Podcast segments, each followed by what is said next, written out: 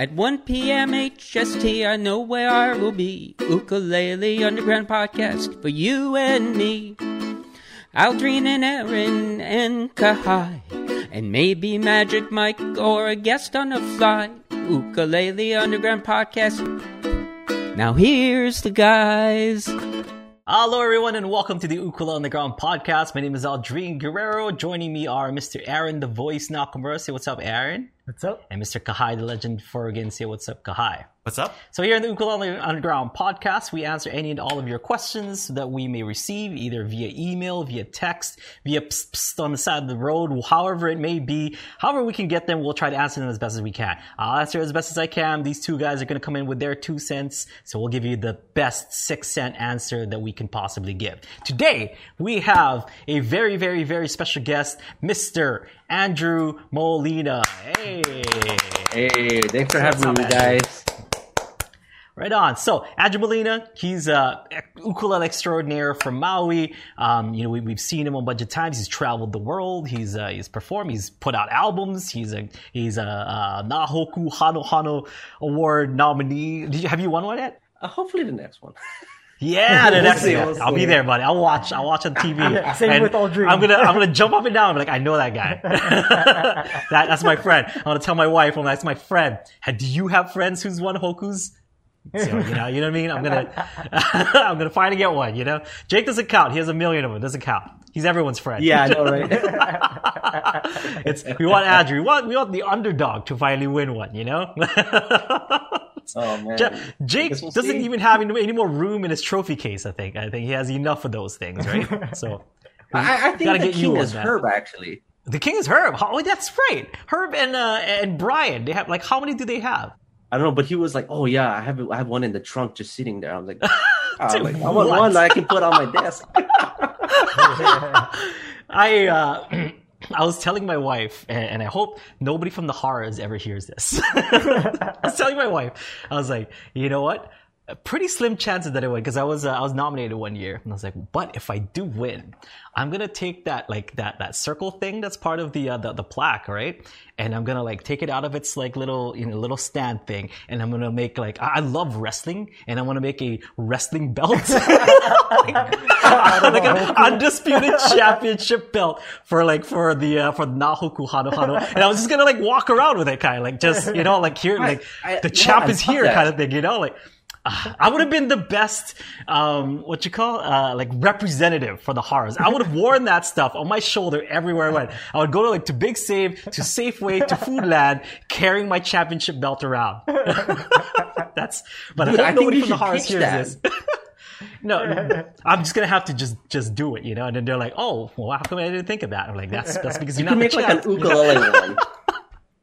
Yeah, just put it in the back of my ukulele, right here. So when everyone is asking for my credentials, I'd be like, "Well, I got one of these, you know." But next one, I'm gonna have to. I don't know. Maybe I'll write the best liner notes, because maybe that's where my chances are. Or you can make it into somehow a strap or something that you can wear while playing. Yeah, that's true. That's true. But I think championship belt kind of just speaks "Whoa." Let's not mess with that guy, he's a champ of something. Yeah. I love it. I love the championship. The championship belt. And they're going to have to win it from me, next year, that kind of thing. I'm going to have to be pinned 1, 2, 3 so that they can get the championship belt. I should pitch that to the horrors. Yeah. Right. 100% legit, not joking. I was gonna do that with my hoku award. Not joking. I'm a huge fan of wrestling. I would have imagined, Aaron, me walking in this show wearing that title belt around my waist every week. Every week we'd be doing this show. Me coming in, it'd been great. I don't have to. I mean, yeah. For me, as a UFC fan, I would love that too. That'd be great. And it wouldn't be a hoku in a trunk. Yeah, exactly. You know what I mean? Guys like Herb is putting in his trunk, dude. I would wear that as as a badge of honor. Exactly. You know what I mean? How if I had as much as Herb does, I would just get one of those Boy Scout sashes and just put them like pins. Put them all on. On. Like a Boy Scout badge. Oh man, see? I got ideas. Hara, give me a call. That's great. And Anyway, sorry. Off tangent already. I love when my friends come in the podcast. So, yeah, you guys got questions. We got answers, at least. I think Andrew's got answers for you. So, Kahai, do we have any questions from the audience or anything that we got prior to the show so we can ask Andrew some questions? Yeah, Marima was wondering, do you play one main ukulele, Andrew? And if you do, what is the size, quality, strings make? So, just a breakdown of what you use. It's a good one. Okay. So basically, I usually tour with two ukuleles. This is one of them. This is my low G ukulele. This is a Joji Yoshida, custom built. He's a builder from Okinawa, and there's incredible craftsmanship. I play both tenors, and this is kind of like a rosewood spruce combination, and it just has a killer sound. And got your Gilbert tuners up there, got like blue maple on the back of the head.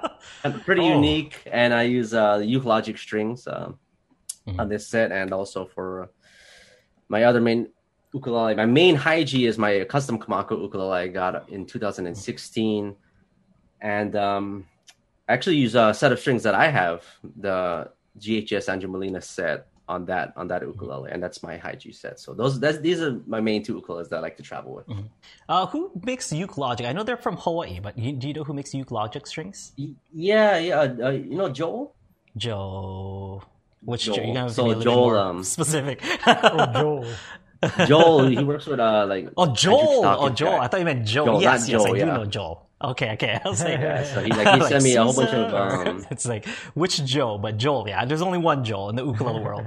Joel, yeah, L, yeah, Joel. But yeah. He's been sending me this nice set, and for some reason, with this combination, it just works really well. Especially, I don't know. I've come to really like this string. What are the difference between that and your signature strings? They're both fluorocarbon, but mine, it feels more like a nylon, actually, even though it is fluorocarbon. And this kind of has more of your traditional fluorocarbon feel.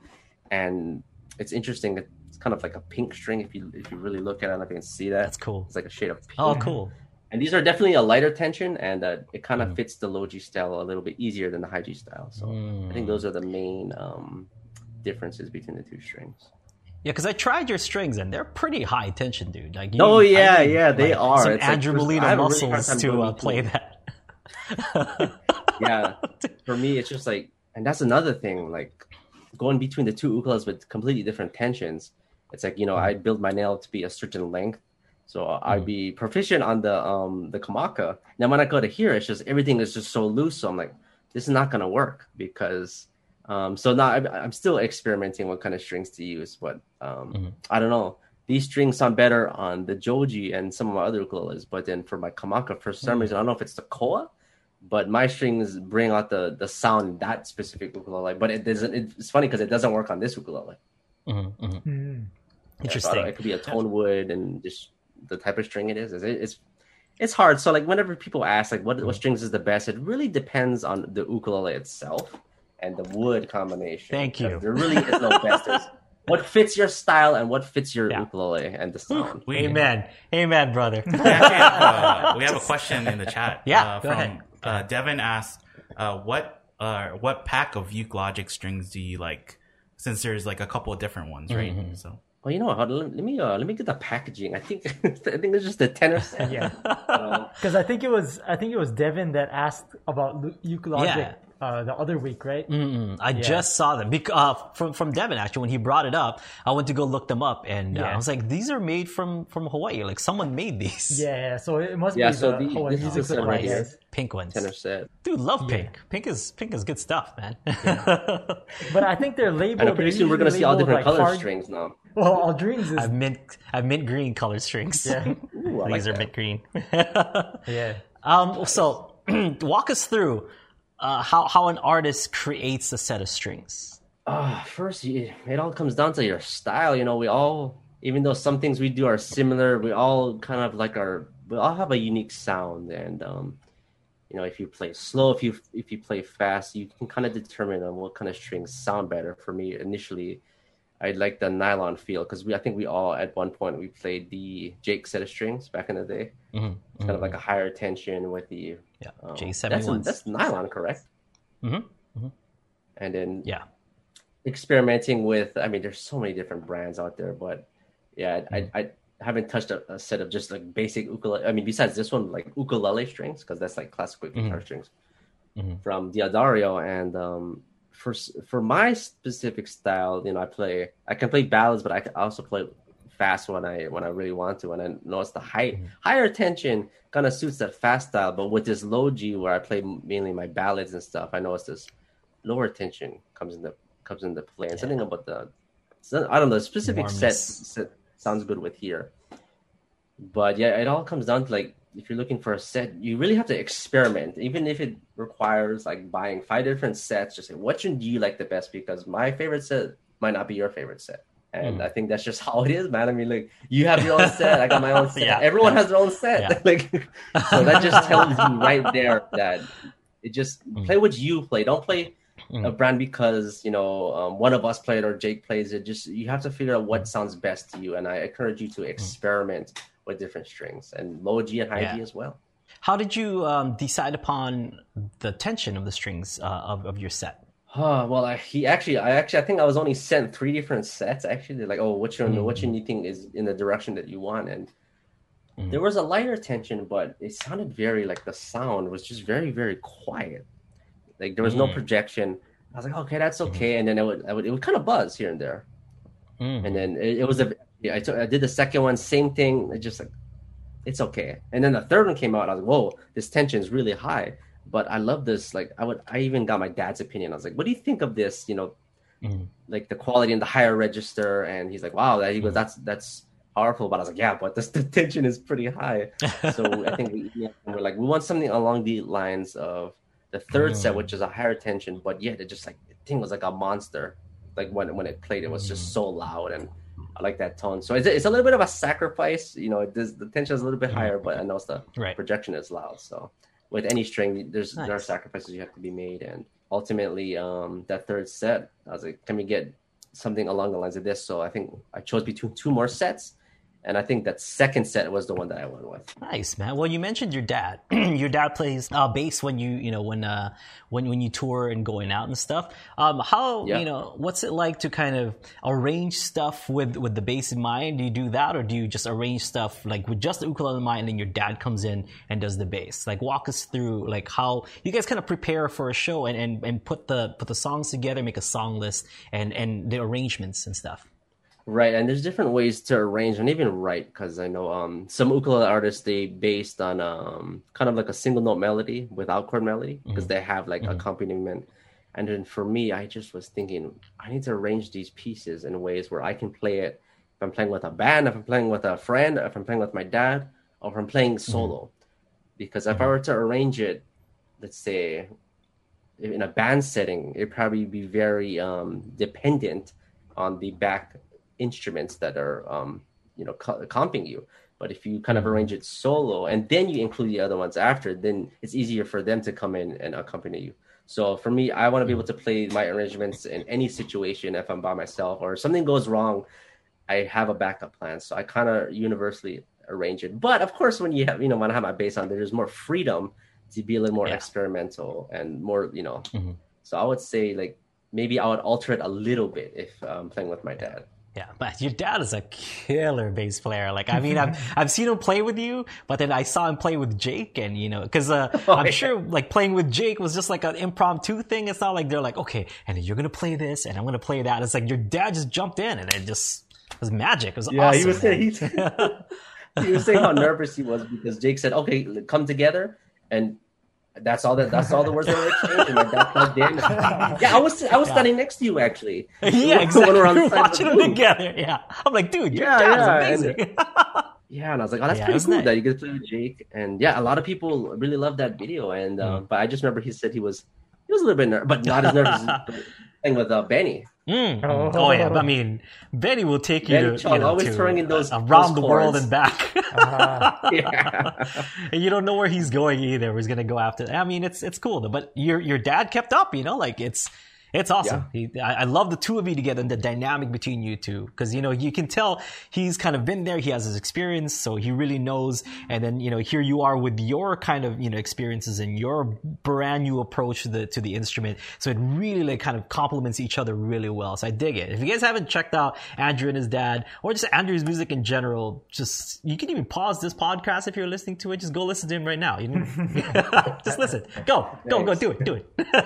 Kahai, do you have any questions from the audience? Yeah, so like talking about that, Marima also asked, what music / songs, artists are you listening to at the moment? Nice, that's a good one. Ooh, that's an interesting question. I mean, now I actually don't really listen to any ukulele players. I mean, like if one of my friends like you guys put out an album, I'll listen to it mainly to enjoy it. But for inspiration, I mainly look to guitarists now. Like, I'm a big John Mayer fan. So through the quarantine, I've actually arranged a lot of his songs on ukulele, you know, cool. Like some of the rockers out there. And it's just something very refreshing, I think, because, you know, you hear the GCA, like, just a lot. And it's just, even for me, just getting out of the ukulele mindset helped my creativity. So listening to some of these guitarists really have helped to me expand as an artist myself. It's nice. See, Kahai's a big John Mayer fan, right, Kahai? You have like a life-size poster of John in your room, right? Just hanging somewhere. Yeah. When Kahai wakes up in the morning, he's like, "Good morning, John." John, just tell me my body's a wonderland. Yeah, that's the song that I arranged, actually. Oh yeah, cool beans, man. Have you done "Slow Dancing in a Burning Room" as Aaron's favorite song? How does that go? Yes. There you go. Yeah. Something like that.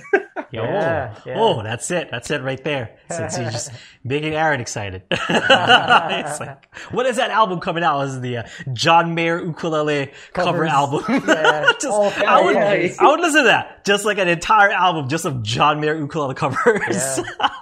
That would be kind of cool. But you do Clarity, right? I did at some point in my life. I think I saw that video a while back. When I was a young, scrappy bumpkin, like, you know, still starry-eyed and full of hope for the world. That's what I did. I love Clarity. Like, I love that. I love the groove of it. I like songs with like good grooves and just, I don't know. And John Mayer's music is one of those that, like, here's like the main thing, and then he takes you somewhere else and then goes back to it. So like in Clarity, it's like the chorus and the verse is like got this nice little groove, and then like the instrumental part in that song kind of goes in a completely like dreamlike state and then brings you right back. So I dig arrangements like that, because and we talked about this in your podcast that should be out, you know, whenever you decide to put your podcast out, that I love arrangements or just music in general with like purpose and that kind of has a mental like image and, you know, like some kind of like mind painting that you know that the artist is trying to do. And I think Clarity is one of those songs, and pretty much a lot like Slow Dancing in the Burning Room. Aaron really like put it best where he says that this is how did you describe that song? It's like the best breakup like song. That's what it would sound like. It just kind of encapsulates the feeling of being in that situation. Yes. So, like that riff, it's like, it's what it is. Like he encapsulated that feeling into just like a riff, you know? Yeah. When you play that, you're like, oh, I feel the heartbreak and I see it. And I just, you know, it's awesome. John Mayer is great. He's on TikTok, and I've been jamming with him lately. He's just genre, like with his variety. Fun fact. Every song has a life of its own, kind of a thing, and I think that's very unique, and that's why I think I told you it was like last summer. That's like what got me kind of passionate about playing again. Because growing up, you know, I was into the big, you know, learning all the Jake stuff, and there was a lot of variety. So it kind of reminded me of that a bit, where it was kind of like, okay, I'm gonna try to learn John Mayer songs, and it just. Nice. I mean, the voicings you get is just not really ukulele friendly, so it really pushes you to see what you can do with this. I was gonna say, fun fact. Do you know Victoria Vox? Are you aware? Yeah. John Mayer has written a song called Victoria, which is actually about Victoria Vox. Fun fact for you and all our audience. Yes. John Mayer, you want to talk about Victoria. According to Victoria Vox. Okay. According to Victoria Vox. Like, that song is written about it. And they knew each other, like, at Berkeley. Yeah. Like, they went to Berkeley School of Music together. And so, something like they like hung out, they knew each other and stuff. And, I don't know if it was directly about her. But it could, Yes. Could be the loosely name. Based. Allegedly. There you go. People may say that song Victoria is about Victoria Vox. I want to say now, my name is Neon, so the song Neon. But fun fact. So we're talking about John Mayer and ukulele and stuff, Victoria Vox. That song Victoria. Allegedly about her. I should say that. That's interesting. I want to know the answer to that. Yeah. So, you probably have Victoria's email. You should be like, hey, so Aldrine said this. Is this true? Please. Yeah. Because once you double confirm it, because that's been confirmed to us, but if you double confirm it, then that means it must be true. There's two sources confirming. I'll let you know. I'll try to see if I can find out. See if you can probe around. Do some investigative journalism, ukulele-wise. Ukulele journalism. Okay, next question. So Renee kind of had a question about buzzing, actually. Okay. And she said that she heard that you can put graphite, or she even saw that somebody said you can put high-quality motor oil on your nut to stop the buzzing. I don't know if I would do that. Yeah. She has a used uke that has a buzz. So is there any tips for what maybe she can do to, fix that? That's usually not a buzz kind of. Yeah, I mean, I don't know about motor oil. Like, that's the first that I've heard of that. Like graphite. Me too. Graphite I have heard of. Yeah. But it's mainly from the one that I heard, graphite-wise, it's like you can add it to the mix of when you make the strings. You can add like the metal that you add, or just the bits of metal. I think it's just on the nut. So add a little graphite to right. To make it slide easier. I understand, but like that's the one that I heard of. Like the one that I heard of is like adding it to the mix. But the graphite that she's probably talking about is the one that you're talking about. Like which is adding a little bit to the nut to raise the the string. All it does it lubricates the nut so that it doesn't get stuck. So when you're tuning, it'll go into tune and stay in tune. Yeah. I see. Yeah, I don't think it fixes buzz at all. Andrew, have you heard anything like that?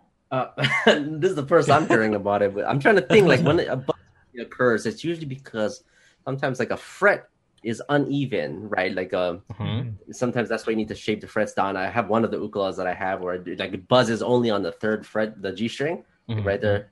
And if you move it to the fourth fret, it doesn't buzz. So it could be like an individual fret buzz that needs to be a little sent down, maybe. But I don't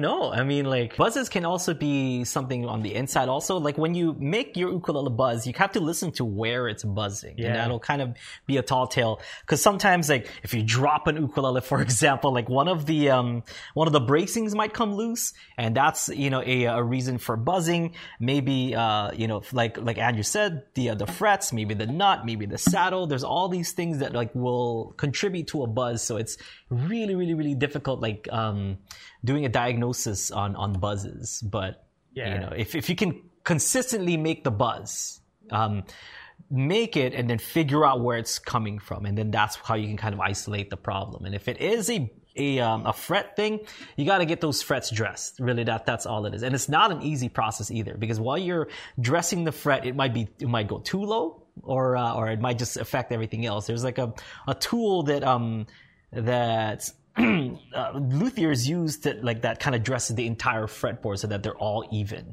So I don't know if get a professional. Get a professional to do it. Man, Andrew might be able to do it and stuff, but like I don't have an expertise. Yeah, right. I take mine to the shop. Yes, good. That is nerve-wracking, like, because you need that. There's a tool that they use to dress the frets so that it's dressed evenly. Well, one of the easiest fixes, like, if there is a buzz and it's coming from the headstock, right? Yeah. It could be a loose nut. And that's all it is, and you just gotta tighten the nut. So it could be like loose hardware. That too, yeah. The hardware on the on your tuners or anything like that might be a little bit loose. So just check everything. There's so much, like, it's tough to really diagnose the cause of that, and maybe quality as well, because I know a lot of ukuleles that haven't been quality controlled. When you play it, like C string second fret, it'll buzz like crazy. It's almost consistent on ukuleles that haven't been checked, and so there are all sorts of different ways that ukuleles can buzz. So it's tough to say just put some high profile, engine oil. What kind of oil was it? I don't think you would use motor oil for anything on your ukulele. Yeah, I don't know about that. I mean, we have done a uke minute where we used car polish, turtle wax on our fretboard. How is that? Rubbing compound. Yeah, rubbing compound on our on our fretboard to clean it, and it worked in some of it. It was pretty messy, but I don't know if I ever did it again past that, but it was cool and it works. But other than that, I don't use car polish. I use it on this neck, but this is a very thin coat, and I can feel wear and tear on the back. Oh really? We didn't use it in the back. The fretboard is when we use the polish, or what is it called? Rubbing compound. Yeah, rubbing compounds. Yeah, see, Aaron knows. He knows. And then we, I believe, it's uke minutes. It's under 10. It's one of our first episodes that we've done. Yeah, it's. Kahai will put up the link in the show notes. Yeah, isn't it called how to bling your uke or something? Something like that. Yeah.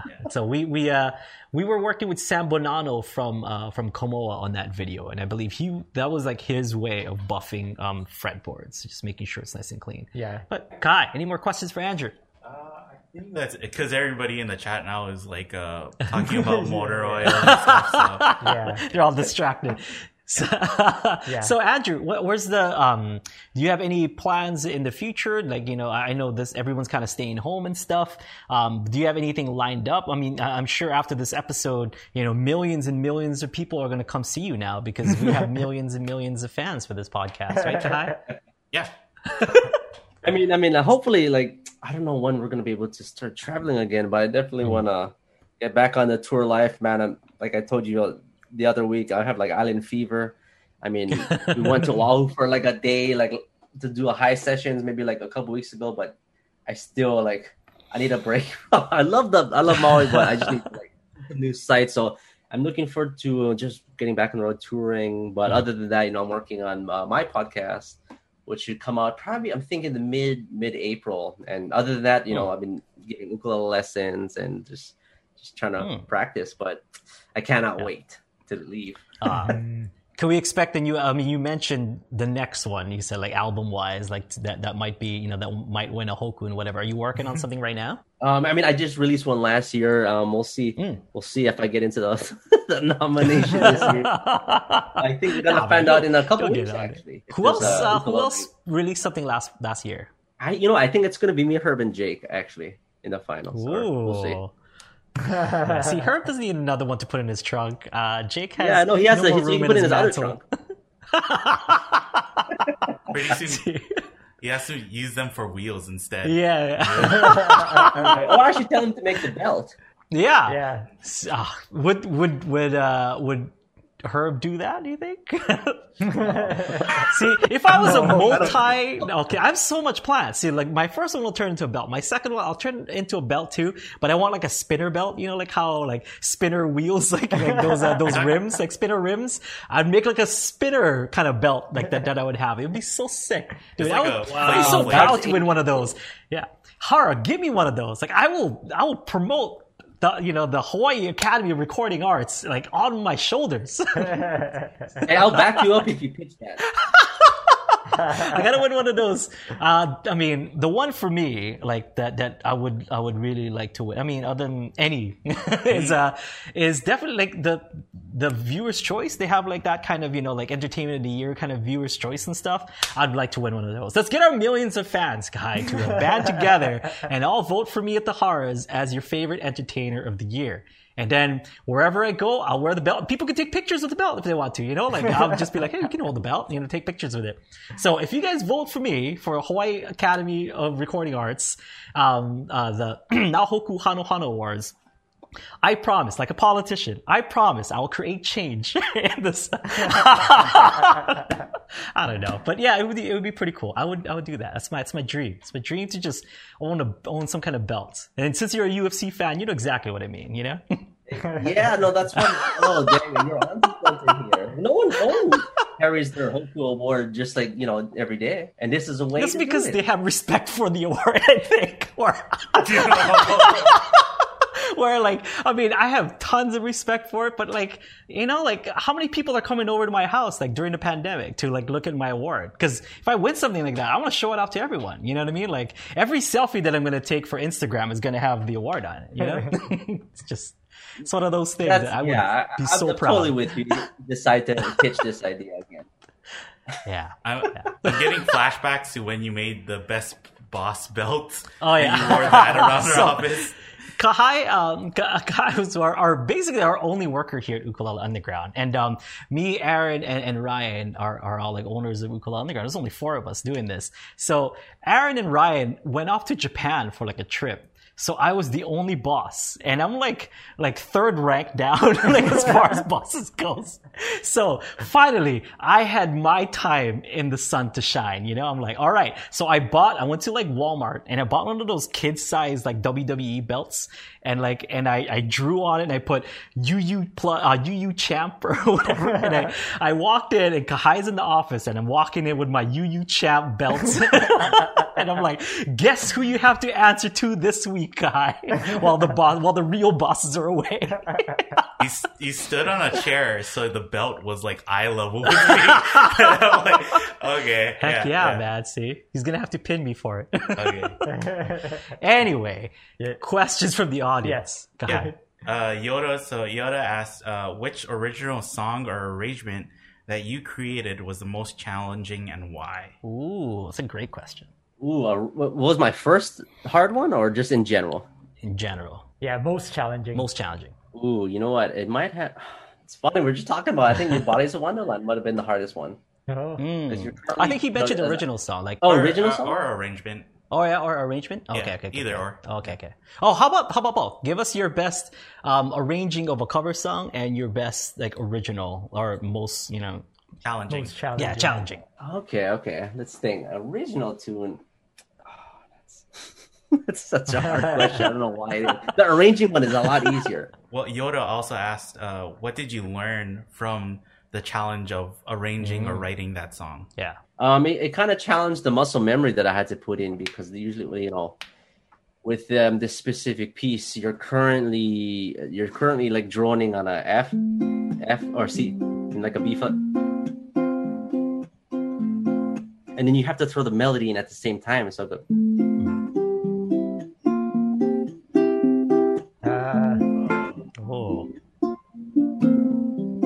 So you constantly have to juggle these parts.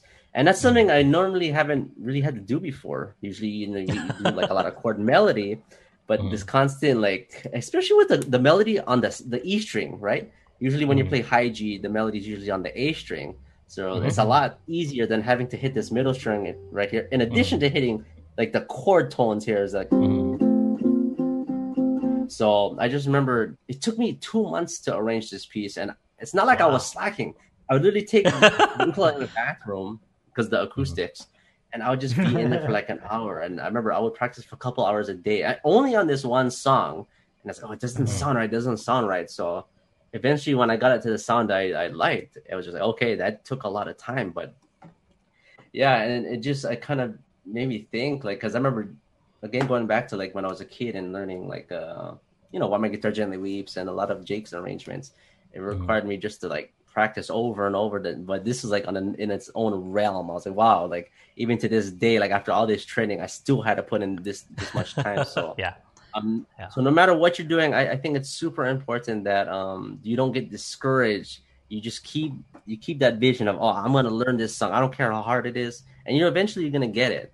It's when you're thinking like, oh, it's too hard, or I don't have the time to do it. You're already giving up your mind, and that you're already going to lose if you can't achieve it up here, because you need to see it up here before you can make it happen. And that was me. I was like, I'm going to make it happen no matter how hard it's going to be. You know, just that determination and making it possible on the ukulele. And that's why arrangements are a little bit tough, because you do have a recipe when it comes to what you want it to sound like, because it has to sound like the original versus an original tune where there's no recipe. It's kind of like you've been given a piece of paper and a pencil and colored pencils, right? It's like, now you just draw something from it. So there's really no rules, but coming up with the structure and chords, it's like you got to do it all yourself. You know, it's not in a recipe book. Mm-hmm. So while we're on the subject of like discipline and kind of, you know, like training your mind into a good mindset and learning ukulele, you're a practicing martial artist, and how does that play into ukulele and your kind of way of playing and just way of life in general? I mean, for me, like I'm really into jiu-jitsu. I had my blue belt rank. I've been doing it for quite a few years now, but it's tough. It pushes you mentally and physically, and some of that discipline has come into the ukulele, my ukulele playing in the last year. And it's not like you have to recite these techniques and do a kata, right, like normally with karate or stuff like that, but it's usually you're live rolling every day, and you're, you know, it's like a physical contact sport, kind of like, you know, like wrestling. And, you know, you get choked out and you get submit, and you get submitted. And it's just, you know, that's why I really like jiu-jitsu. It's it's the closest thing to, like, I guess, something you can get into the UFC without getting punched. If anything, you're just going to go to sleep, or you're going to sleep. I love sleep. Yeah, just okay. But because of that, you know, it requires just a mental toughness. It's definitely helped with ukulele. Like when I was doing that arrangements or something that I'm writing, I'm just like, come on, if I can get handled, you know, getting choked out and all that, playing this song in the bathroom 100 times is nothing. So it really helped. It really did help me get mentally stronger, I think, with the jiu-jitsu. See, Kahai, just learn some jiu-jitsu, man. So if we tell you, like, okay, we need this video done, and this video done, you can handle the mental toughness of the workload that we're putting on your back. Yeah, he'd be able to do like 10. Oh, thank you, Andrew. See, just practice jiu-jitsu, Kai. You handle 100 times the workload that we give you. It's all in the mind. Yeah. See, listen to Andrew Molina, man. It's all in the mind. If you don't mind over matter. If you don't mind, it doesn't matter. Right? I think that's how it goes, right? Yeah, but it's also the balance for music, because in music, you know, you're very, like, if you're not arranging with someone, you're very close, and you're kind of on your own. And I feel like jiu-jitsu has been giving me a perfect balance of just, like, you know, if you have like you have stress on you, or if you have like any weight on your shoulders, you can just get it out there, and then when that's ready, you're nice and fresh again to start playing your ukulele. So I think it's a great balance, and it keeps you kind of sane. Yeah. And more like serious note, that's a great point. Like, if you can handle this on whatever, you know, like whatever you do outside of the ukulele, then all the things you do ukulele wise, you should be able to handle. And I mean, everyone, you know, has had some kind of hardship that they've overcome. So if you really like kind of try to compare things, where like, oh, I'm learning this song and it's too hard, and you give up on it, where like, you know, like you might have had a time in your life where like it was super duper tough, but you held in there. Yeah, that's great advice, Andrew. You know, I would tell that to everyone. I'll just, dude, if you can handle that, you can handle anything. Like, and I'm sure everyone has had some kind of hardship in their life, you know, and just like channel that same energy and that same discipline that got you through whatever hardship that you went through, and, you know, put that into learning the ukulele. And you can, with anything, really, not just learning uke. If you apply that to anything in life, you're stronger than, you know, than you ever thought you were, you know? Yeah, and this is just something for the, you know, the ukulele players out there. A lot of it, you know, I have to say 70 to 80% of it is all up here. That's where it all begins. Mm-hmm. A lot of the, like, you know, students I run into, the biggest thing is always, I can't do it, or my fingers are like not big to do that, or it's just like they automatically give up here. So of course nothing's going to happen. and just really that's in growing up, you know, like I think I was in seventh grade ukulele class, you know, it's when Jake came to Maui, and I would try to get my friends. I'd be like, I was learning Why My Guitar Gently Weeps, and I would tell them, oh, like, come on, you guys, like, we gotta learn this stuff. This stuff is so cool. And all of them was like, oh, cannot, it's too hard. And right there, that's just kind of what separated my mindset from my classmates, is because for me, I was like, oh, well, this is fun. You know, like, it's so challenging. And back in the day, like, I told you that, like, your video and Jake's video were, like, the only ones on YouTube. Like, quality. Well, I can tell if you're playing up here, but I can't tell exactly what you're playing. So I feel like we were pushed more back in the day without the resources we have today, you know, the quality videos and all that. And but that really helped develop my ear. But despite lacking the knowledge and music theory of what I truly needed, it was that desire that started first of like, I don't care what anyone's going to say. I don't care if it's hard. I'm just going to do it because I really want to. And I think if we can start changing our mindset of achieving something like, okay, I'm going to do this versus, oh, wait, can I do this? I think that's a big deal. And that's something that's not really talked about in general in ukulele. It's more like, it goes beyond the physical abilities. It's really the desire and the mental behind it as well.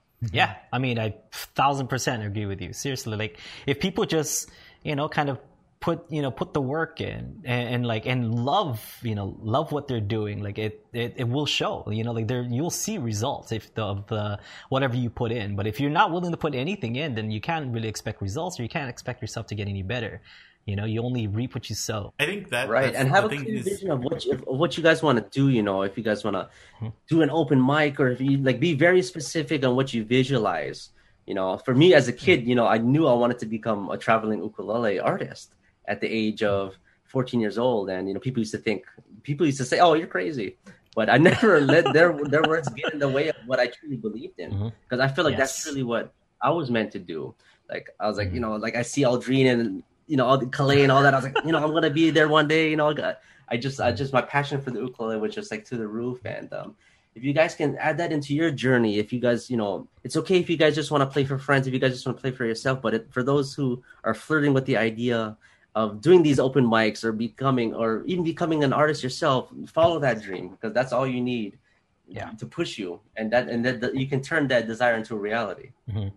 Yeah. And Andrew's Amen. Good answer. Hallelujah. Good answer. Seriously, that's what it is. And I remember, you know, like when I first met you at NAMM, you were like this young kid hanging around like the Kamaka booth and stuff. And do you remember meeting Andrew for the first time? He was like some young kid at Kamaka, and it's like, oh, he came up, you introduced yourself to me and to Kahai and whatnot, and it's like, man, that kid. And then we started jamming, and you had some chops back in the day, and then we didn't see you for like 3-4 years or something, and then all of a sudden, Andrew Molina is everywhere. Uh-huh. I'm like, man, there's that kid. We met that kid at NAMM. Kahai, do you remember that kid? He's like everywhere now, which is awesome, dude. We're so proud of you, man. Thank you. And again, it was just like, you know, watching you growing up, and then just how cool you were, like, hey man, what's going on? Like, I mean, you were like a hero of mine growing up, an ukulele hero of mine, you and Jake and Kahai and all that. So just being able to like be friends with you guys now, it's just a really cool experience. Yeah, I mean, there's, you know, like just being a Hawaiian ukulele player, and not just like, you know, playing Hawaiian music or whatever, but like we have this kind of solidarity of like all the ukulele players from Hawaii or from the islands and stuff, because there's so little of us. I mean, the mainland is so huge with so many ukulele players that like whenever we, you know, kind of run into each other, like wanna be virtuosos like myself, you know, like we all kind of get together and we share some ideas, and it's awesome. So like this kind of home team that we have, it's really, really, really great. And I love meeting my friends in the mainland and stuff, but I'm really like super duper close to like everyone on this kind of like home Hawaii team kind of that we have here. It's great. Everyone kind of, you know, like encourages each other, and you know, we all got each other's backs. It's awesome. It's a beautiful community. Yeah, everyone is just so selfless, and it's just like immediately, because we have the Hawaii and the ukulele bond, it's just like, oh, you're automatically like a good friend already. And it's like, when's next time we're gonna jam and hang? And it's just I don't know, you don't see that in any other communities like other than ukulele. I don't think ukulele. Yeah, it does have some kind of guitar players. Yeah. Like, oh yeah, I want to encourage you to be better. You know, it's like, no, check out this lick that I just learned that you probably can't do. You know, it's like, yeah. But it's cool because you called me up out of the blue and you were just on Kauai for some reason. You know, like you had a gig here somewhere in Princeville or wherever it was, and you're like, hey, Aldrina, I'm on Kauai. Let's have a jam. I'm like, dude, meet me at hot coffee in 15 minutes. And you were there and we jammed for a good, almost an hour, almost 2 hours. I don't know how long we were jamming in there, but we were just jamming it up, it's that quick, kind of are you on the island, dude? I can't miss you being on the island and not jam with you, that's the same thing with every single friend. Yeah, it's just Oahu. It's oh, what is Kalei up to? What is Jake up to? Mm-hmm. Kauai is oh, what are you up to, Aldrine? This is one of the first things that comes to my mind when I travel to another island now. Mm-hmm. Yeah, man, always hit me up, and I'll unless I'm being yelled at by my kid or something, I will be there. And okay, I'll book it. Yes, please. So I'll tell my kid, Uncle Andrew wants me to hang out with him today, so you go yell at your mom instead. So Kahai, do we have any questions from the audience? I don't think we have more questions from the audience, but there's a question we've asked people before, and we've asked people if you had to give advice to a beginner, what is one thing you would tell them? That kind of goes back to what do you want to achieve. I always it's before you start learning anything, it's important where you know where you want to go. So whatever you take in is not for you want to make sure whatever you learn applies to your journey. So for me, in general, I knew that sight reading was not going to be my thing. So I'm not going to waste the time of learning things that aren't essential to the individual journey. So sit down and just reflect. Okay, what do I want to get out of this journey? Do I want to take it to an open mic? Do I want to learn classical? Do I want to learn jazz? And I want you to tunnel vision on that specific goal you have instead of just learning ukulele just because you're learning it. You want to be very specific on what you learn. And it saves a lot of time. We want to work smart, not hard. So you want to make sure exactly what you want as an individual. And there's 1,000 answers out there. I have my goals. Aldrine has his. Everyone has their own. So for all you guys out there, don't do it because someone tells you to do something. Oh, learn this because it's part of the jam. Mm-hmm. Learn it because you truly want to. And when you can add your passion into learning, then nothing's gonna stop you. It's gonna be so much fun that you're gonna enjoy the process. You're gonna enjoy the journey. But you want to figure out what calls you. What do you want out of this journey? So number one is the mindset of what is your vision, and that's my first advice. Mm-hmm. Beautiful. Yeah. So, I had a question. Oh, yeah, go ahead. Yeah, I wanted you to talk about the flight, a Pathfinder? Oh, yeah. We try to keep tabs on electric ukuleles, mm-hmm. and there are only a handful of really good ones. What are your thoughts on that, the Flight steel string electric ukulele? I mean, come on. I mean, playing nylon or fluorocarbon to steel strings is very, very different. So the first day it arrived, I played it for about 3 hours, and the touch is very different. The way you bend, the way you approach playing it in general, it's just a different animal than a standard ukulele. And for me, I experimented, and because I didn't want to post a video without first understanding how to approach it. It's kind of you go from high G and playing low G. That's a step. But from playing nylon to steel string, it's a huge step that you have to put in some time. And I put in several hours before I felt confident to even post a video with it. But, we went to the process of throwing some, I think we threw on a different gauge, different set of strings because we had a tuning issue with that initial set. So any guitar strings work, I think, what were the gauges? Can't remember the gauges, but so we just a quick adjustment of the strings and sat down with the looper. And I listened to some guitar licks. Ukulele licks don't really transfer to that approach. It is technically an ukulele, but the way you play with the steel strings require more a guitar approach.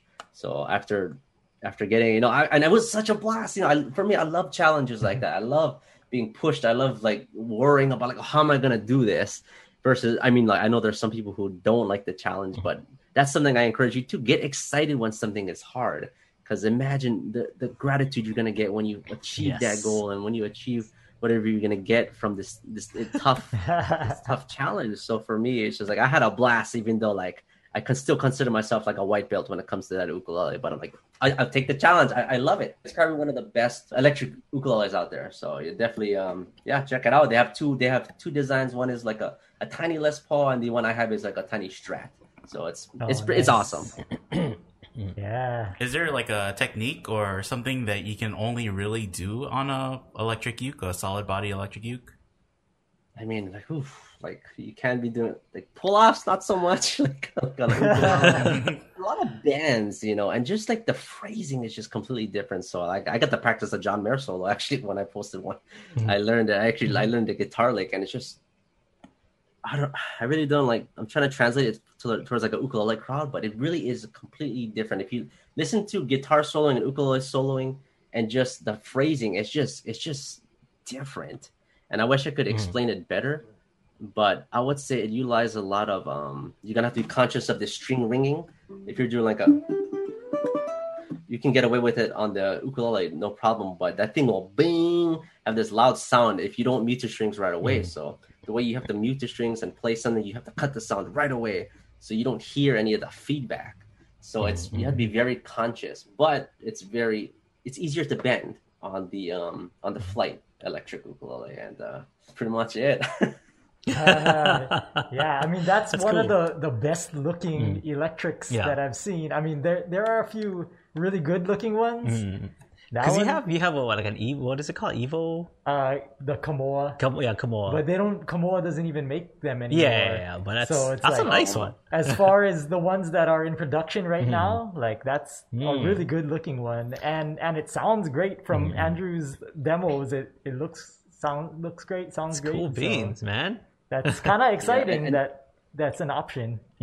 Yeah. And then there's I've been waiting for something like that because, for me, I'll never graduate to guitar, right? For me, it's just too big. Maybe I'll doodle on it with my dad's guitar, but I've been waiting for something to kind of jump into the guitar realm without having to fully graduate to a full size guitar, and this is perfect for those who are curious about that. And like I said, the whole going from nylon strings to metal strings, it will take some time. I promise you that. You're gonna have to work hard to get unless you're the feel of a guitar already, but it's a completely different touch than your normal ukulele. But hey, it's a blast. It's fun, man. So since we're on the subject of ukulele, tell us a little bit about that uke right there. I know you told us a little bit about the the Kamakas before. People have seen that Kamaka, but this one that you have in your hands, it's got this beautiful inlay in there, and it's got stained maple. Tell us a bit about your new uke. So I was looking for a low G because I've been primarily the high G, my half my life, and I was thinking, it's time to embrace the low G just to keep things fresh. And I had met Joji at the Ukulele Guild of Hawaii. It's the end of 2017, and I was very impressed by his work. So I reached out to him and I asked, I was like, "Hey, Joji, is it possible? I can order a custom. I'm thinking about a design." And Hawaii makers are very good with koa, so I wanted something different. So I was thinking maybe this is actually moon spruce. Take a look at it, Swiss moon spruce with rosewood back and sides, and this is something that I requested. I just wanted an ukulele that looks like nobody else's one, and so he was able to stain the maple blue like that. I don't think it's a good shot, but here we have a blue stained maple rosette with a blue paua abalone inlay, purfling, and then kind of going back to the head. I don't know how he did this, but I think he's just stained the back of the head. This like blue maple, it's a pretty. It's on a plate. Is it part? Is it like one piece, or is that like its own plate of blue? No, I think it's part of the back. That's cool. Man. That is sick. Definitely. And he was like, "Oh, I don't think I'm going to do that again," because it was a lot of tedious work. But I'm very, very grateful that he said, "Oh, because blue is my favorite color, I'll do it." So it's a good thing I didn't request something. Well, tell us about your sideboard. The sideboard looks pretty cool. Yeah, so. This is optional. I can't remember what kind of wood this is. Kind of that's awesome. Maybe snake wood, but so the sideboard, they're optional. You have it actually kind of changes the tone a little bit when you have the side. When you have this in, but it's just the projection. This thing is just loud and my dad always says, oh, it doesn't really sound like an ukulele. It just like... it just has a deep, rich sound, and I couldn't be happier. So like whenever this thing gets dinged, I get pretty depressed about it. Like, I dinged the back of it not too long ago. Yeah, and this thing scratches so easy. I don't know if you can see that. The other one, like, man, like that hurts me. Onto this one. I was so upset about that. Oh, that hurts to see it. Yeah, so that's the only bad thing about this. And the polish, I think, has to do with a great sound because it's such a light polish that it doesn't affect the sound if it like a, versus like a heavy gloss sometimes where you reduce the sound. But it's like UV cured. Yeah. Like, what is? I'm not sure. Nice. Is it a shellac finish? But it's very, it's like very light though. Yeah. But I think some of this stuff can be buffed out. So hopefully. But when it comes to an ukulele, I look for three things. One is sound. You know, you want to trust your ear first. Second would be playability. Is it comfortable to maneuver on? Is it like, does it, you know, does it play like butter? That's another thing. And of course, third is looks. You got to be attracted to it to some extent. So you don't want to pick it up. You know what I mean? Like, why would you pick it up if you don't like how it looks? You know? Don't let your eyes deceive you, though, because sometimes there can be a killer looking ukulele, but it doesn't have a great sound. So try to keep that into consideration when you guys are buying an ukulele. Yeah. How does it feel? How does it sound? And then how does it look? Amen. And this, I think this ukulele has all three. Cool beans, man. Well, since we're out of time, since you have that ukulele in your hand, why don't you play us something and play us out? Definitely. Well, thanks for having me on, you guys. Had a nice time chatting. Lots of fun. All right.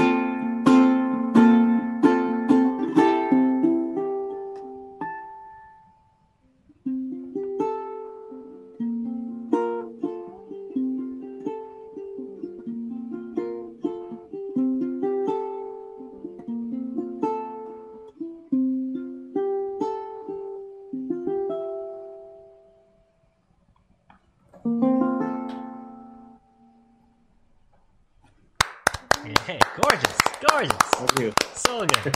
Awesome, amazing, amazing, amazing touch, amazing arrangement. It's just, it's beautiful. That song is beautiful. That ukulele is awesome. Your playing is awesome. The touch, the approach, and everything. And I want to let people know that are listening right now. Andrew is going to stop in next week for our live coaching. So if you guys have not checked out live coaching yet, Andrew will participate, and he's going to be giving some advice to some of you folks that are going to be coming next week live on our live coaching. What time is that, Kahai? We have the room open at 2:20, and then we kind of officially start at 2:30 around there. Yeah, 2:20, 2:30 next week, Friday. So mark your calendars. You know, we didn't want to just push it out like tomorrow he's gonna be there or whatever. You guys can, you know, set some time aside and stuff. Hire a babysitter, whatever you gotta do. You know, like you can't miss it. You can't miss Andrew Molina next week, live coaching, 2:30 p.m. here on Ukulele Underground Plus. So for those of you folks listening in on this podcast, who are not watching the live stream, check it out next week, 2:30 p.m. Hawaii Standard Time, or 2:20. Just show up at 2:20, just, you know, for just to be on the safe side. 2:20 p.m. next week, Friday. Andrew Molina will be doing some live coaching.